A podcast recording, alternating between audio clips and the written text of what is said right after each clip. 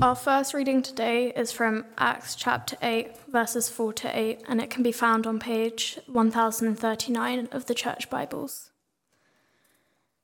Those who had been scattered preached the word wherever they went. Philip went down to the city in Samaria and proclaimed the Messiah there. When the crowds heard Philip and saw the signs he performed, they all paid close attention to what he said. With shrieks, evil spirit came out of many, and many who were paralyzed or lame were healed. So there was a great joy in that city. Our second reading today is from Acts chapter 8, verses 26 to 40, and can be found on the next page of the Church Bible. Now an angel of the Lord said to Philip, Go south to the road, the desert road that goes down from Jerusalem to Gaza. So he started out, and on his way, he met an Ethiopian eunuch, an important official in charge of all treasury of the Kandake, which means the queen of the Ethiopians. This man had gone to Jerusalem to worship, and on his way home was sitting in his chariot, reading the book of Isaiah the prophet. The Spirit told Philip, Go to that chariot and stay near it. Then Philip ran to the chariot and heard the man reading Isaiah the prophet. Do you understand what you are reading? Philip asked. How can I, he said, unless someone explains it to me? So he invited Philip to come and sit with him. This is the passage of the scripture the eunuch was reading. He was led like a sheep to the slaughter, and as a lamb before its shearer is silent, so he did not open his mouth. In his humiliation, he was deprived of justice. Who can speak of his descendants? For his life was taken from the earth. The eunuch asked Philip, Tell me, please, who is the prophet talking about, himself or someone else? Then Philip began with that very passage of scripture and told him the good news about Jesus. As they travelled along the road, they came to some water, and the eunuch said, Look, here is water. What can stand in my, the way of, my, of me being baptized? And he gave orders to stop the chariot. Then both Philip and the eunuch went out down into the water, and Philip baptized him. When they came out of the water, the Spirit of the Lord suddenly took Philip away, and the eunuch did not see him again. But on his way rejoicing, Philip but went on his way rejoicing. Philip, however, appeared at Azotus and travelled about, preaching the gospel in all the towns until he reached Caesarea.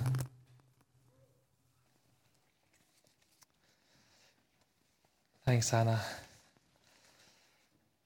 Brilliant. So, Chris is going to come now and share um, some exciting stuff about Philip for us. So, let's pray for Chris and for ourselves um, as we. Let's pray. Uh, Father, we thank you for Chris. Thank you, God, for, um, for his walk with you, for his experience of, uh, of mission and of sharing faith with people. God, thank you for everything that you've poured into him. We pray, God, now that, um, that you would bless him and us as, as he shares uh, your words with us.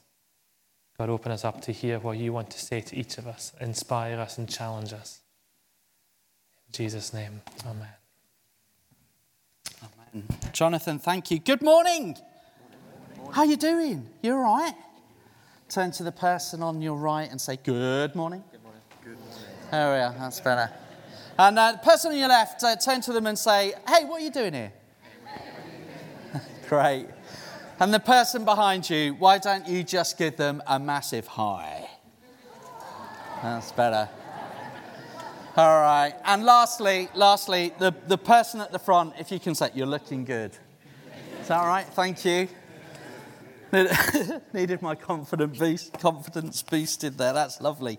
So I'm so excited to be speaking this morning. Usually, second Sunday I get to preach and lead communion, but last week I was with our college. So I um, head up a, a team of people. I train missionaries in the UK to let others in on what it means to be a follower of Jesus. And we had our end of year retreat, and it was brilliant. We've got about 30 students all over the country uh, who are creatively sharing the good news of Jesus. So it just so happens that this morning I'm speaking about Philip. It's just in the program. Philip is a hero of mine.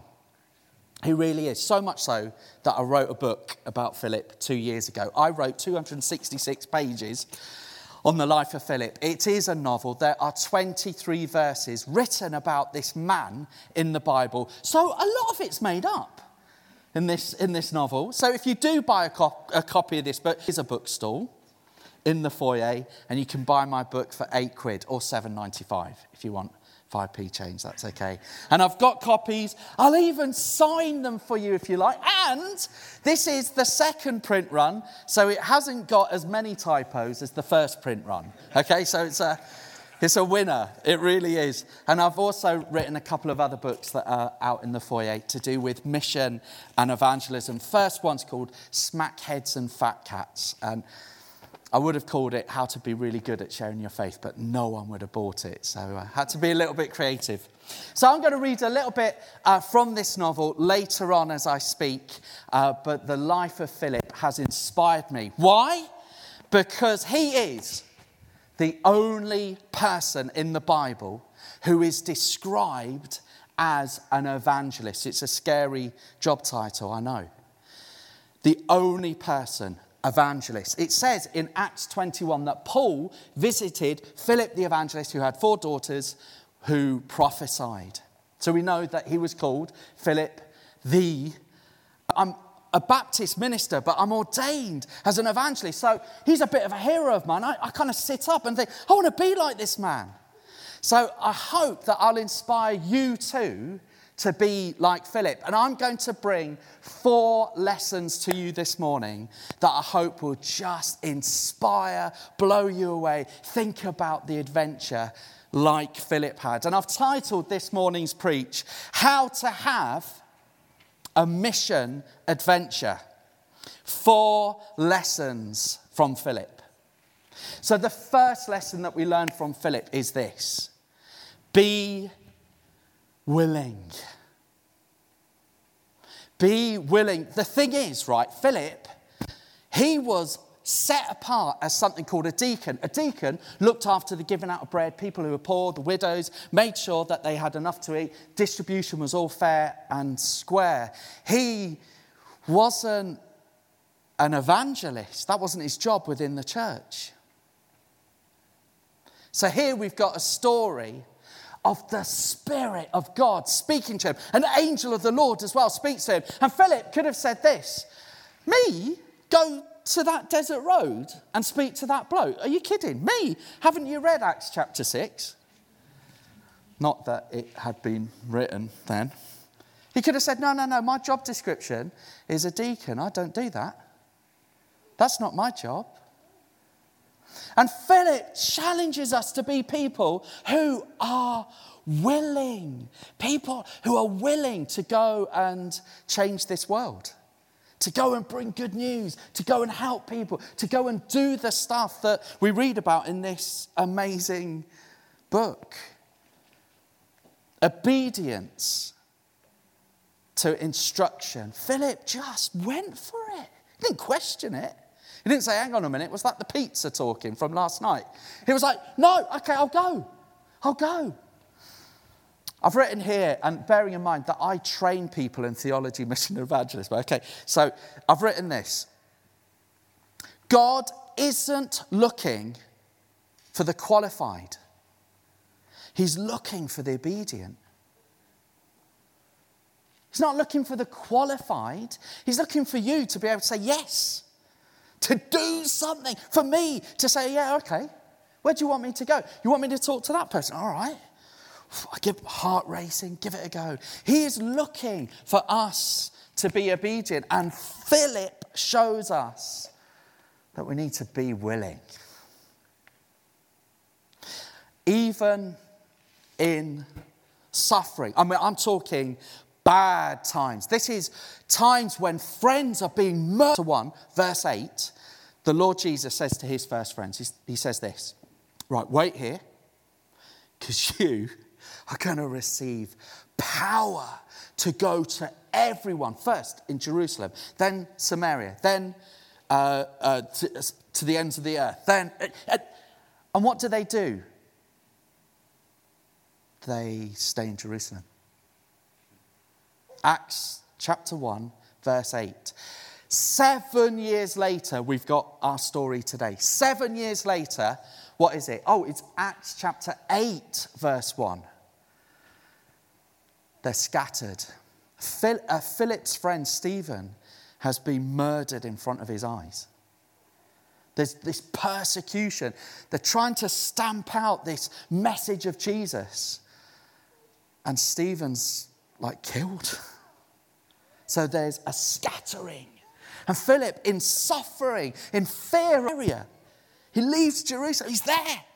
And he's bringing such good news that we read that the whole town was full of joy. People were getting it, they were being healed, they were hearing good news. The whole town was full of joy. So be willing. Secondly, be loving. Be loving.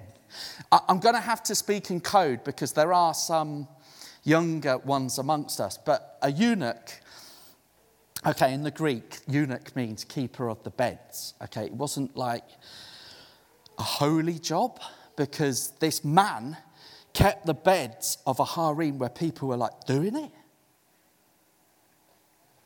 That's his job. That's his job. Um, I'm going to try and talk in code. You see, as a young man, he would have had his tentacles removed. Just Okay, he was castrated. He was, and it was an awful thing. Can I just say, can I just say, when researching, when, re- when researching this book and researching about eunuchs, it's, it's not nice. It really is. These boys, these boys were treated so awfully badly. Cover the ears, thank you, yes. Um, and, and these boys would have grown up to look like women. Now, Philip, right, he's brought up as a good Jewish boy. He knows that every single eunuch is excluded from the temple courts. In fact, if a eunuch goes into the temple courts, there's this, this message that if you enter here, well, you're going to get killed. You're unholy, you're dirty. Philip was loving he sees a man who looks like a woman and he knows that his job isn't holy. He knows that he, he gets dirty in his job. You see, Philip could have done this. He could have taken one look. He could have gone, heard that go. He could have seen, got right, right.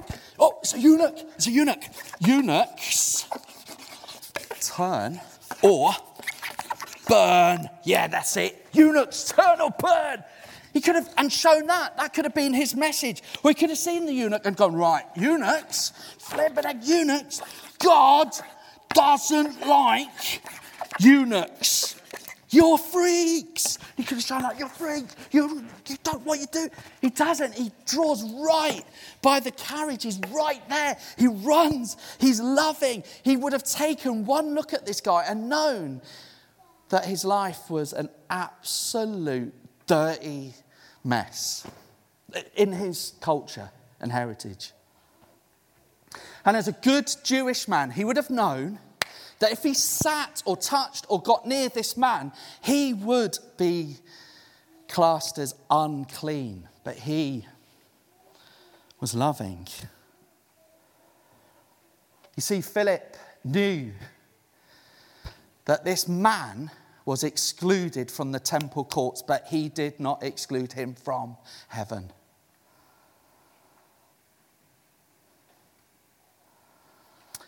By the way, this man, the eunuch, is the first non Jewish Christian. The first. You see, Philip, alongside the rest of the church, would have quickly worked out or thought that Jesus was only for the lost sheep of Israel, the Jewish nation. That the Saviour, the Messiah, was for them, no one else. Just for, just for them. He's the Christ, the Messiah, for those who believe in God, not these other scum. That's my interpretation, okay? So the Gentiles were not in on this. And here we've got the story of the first non Jewish Christian, someone who gets it, someone who believes it. Later on, you see in Acts 10, you've got an entire household getting it, and the church go, Oh, it's for everyone. But the point is this if this is the first non Jewish Christian, anyone, anyone can know of God's love. Anyone can have a relationship with God. That broken, messed up relationship that every single one of us has with God is restored through Jesus, and everyone can know God as Father. Everyone. If a man like this Ethiopian eunuch can come to know that he can be saved, anyone can. I wonder if you feel like your past has been too bad, or perhaps how you look isn't right. I was on a train uh, going up to Chester where uh, the main college bit is. And I was sitting, it was pretty rammed this train. I was sitting on a table with a, a couple and a mum. And we got delayed. And they said, Oh, it always gets delayed, this. Can't believe it. It's always delayed. We're going to be late oh, going to miss our lift. I was like, Oh, what, are you on this train often? They were like, yeah, hospital, hospital often. And this young man, um, he goes, yeah, I've been going in like for the last 18 months. And I was like, oh no, what's the matter? What's the matter with you? And to be honest, I, I was ready to say, well, you know, I really believe in prayer and can I pray for healing? He goes, yeah, I'm transgender, he said, and I'm going through um, like the operation and I'm doing. And in my head, I want to be really honest with you. In my head, I knew that the couple were together and like he, she, they were together as. So I was kind of working how, how does. So that was going on in my head. I want to be honest with you. I was like, but are you, how did. And then I reached over and touched this young man's hand and I said, Can I just say, you, you really didn't have to tell me that. So thank you for telling me that. And the second thing I said was, You'll love my book. He goes, What do you mean? And I had to be a little bit careful because I wasn't trying to say, Oh, yeah, you're like a eunuch. You know, I wasn't trying, but I was just trying to say, You know, God's love, His love for you, His care for you, He knows you. He, you know, I just, anyway, I sent him a copy of my, I didn't have a copy of it, sent a copy of my book. Uh, to him and he was asking loads of questions about it really keen on like learning about jesus and the gift of Jesus. Be loving, Philip teaches us. So be willing, be loving. Thirdly, be Jesus focused. I don't know if you picked up on the reading Hannah gave for us. You see, the eunuch was, he was reading, he was reading from Isaiah the prophet. This is something that was written 400 years before the life of Jesus, or thereabouts. He's reading it. He's reading something called the Suffering Servant Poem. And he asks, he asks, who's this man talking about? What is this on? What's, what's he talking about? It's a bit of big scroll. And Philip sits next to him. He sits right next to him, the Bible says. Starting with Jesus, he explains the good news. Be Jesus focused. I wonder, what do you say to your friends when they say, Where have you been? you know, what, what have you done over the weekend? Work colleagues, schoolmates. Get up to anything over the weekend? Do you just kind of downplay the Sunday morning bit? or is that an opportunity to talk good news about Jesus. To say something about being here or being part of the church family, if you're part of the church family. Is it something about the wonderful life and gift of Jesus. Let me just read you a little bit. This is um, a bit of an encounter uh, from my novel. Remember, a lot of it's made up, okay? Here's water, he simply said. What's stopping me getting baptized right now? Well, the thing is, I bumbled. I sat with my mouth partly open, trying to think what to say and thinking through lots of reasons why he couldn't. First, uh, he was a eunuch, a man, but not really one. He had one of the world's most unholy jobs. He wasn't a Jew. And while I had got my head around the fact that Samaritans could be baptized and be part of the growing church, could someone from a far distant land I closed my eyes because his waiting and looking at me made me feel uncomfortable. He still held his hand upon his chest as a reminder of the presence of Jesus that had been with us. While it felt a bit awkward, the alternative reaction to not closing my eyes was to jump down from the courage and run back the many, many miles I had traveled with him and eventually find my way home. As I shut my eyes, I felt Jesus very near us again and I heard him speak Ask me, and I will make the nations your inheritance, the ends of the earth your possession. This man will change an entire nation. I opened my eyes and asked, Do you believe with all your heart? If you do, then I will gladly baptize you. His white teeth shone as he beamed, and through his smile, he declared, I believe that Jesus is the Messiah the Son of the living God. The water was shallow to our knees, it was cool, flowing gently and clear. Focus on Jesus. Lastly, be adventurous. I believe God, God spoke to me on the way here. Opposite Greens, there's a new development. Have you seen it for a retirement place? Greens Cafe? I think we all thought it was going to be shops, didn't we? But it says this it says, retired living to the full. And I want to encourage those of us who are retired to take that adventure. I just think of my dear friend Margaret, who died recently, but in her retirement, rather than playing golf and just taking it easy, she planted a church in a pub in Royston, and it was messy. But people got it. They got the life and the fullness of Jesus.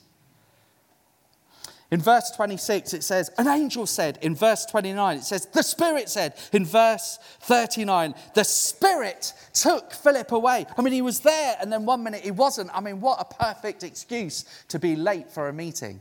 Sorry, I was on my way, uh, ended up in Durham. How did you do that? Yeah, Spirit whisked me away.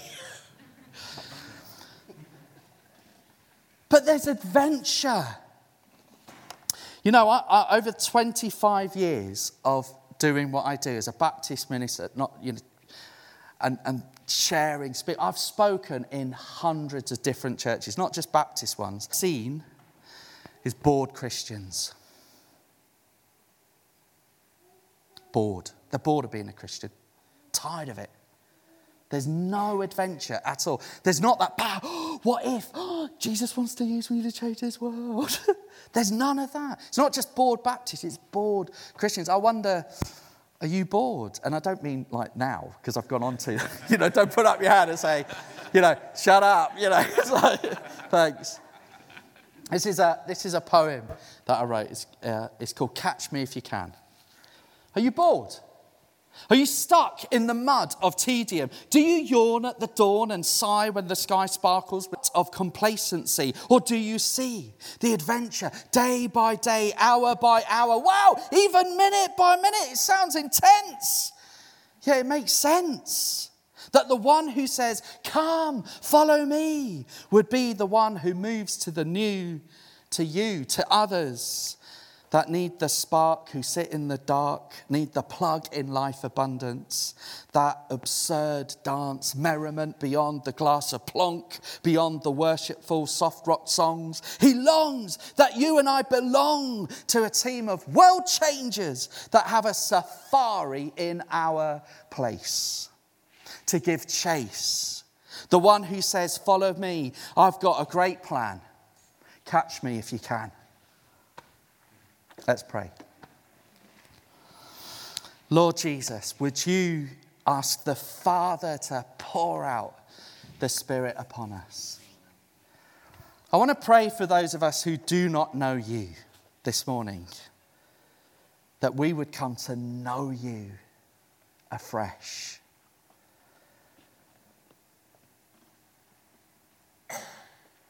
That we would meet with the living God this morning and we would know of Him calling us.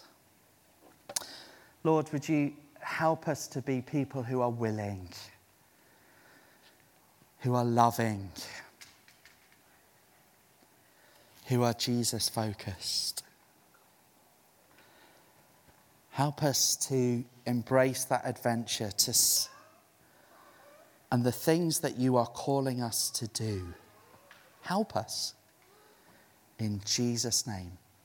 Amen.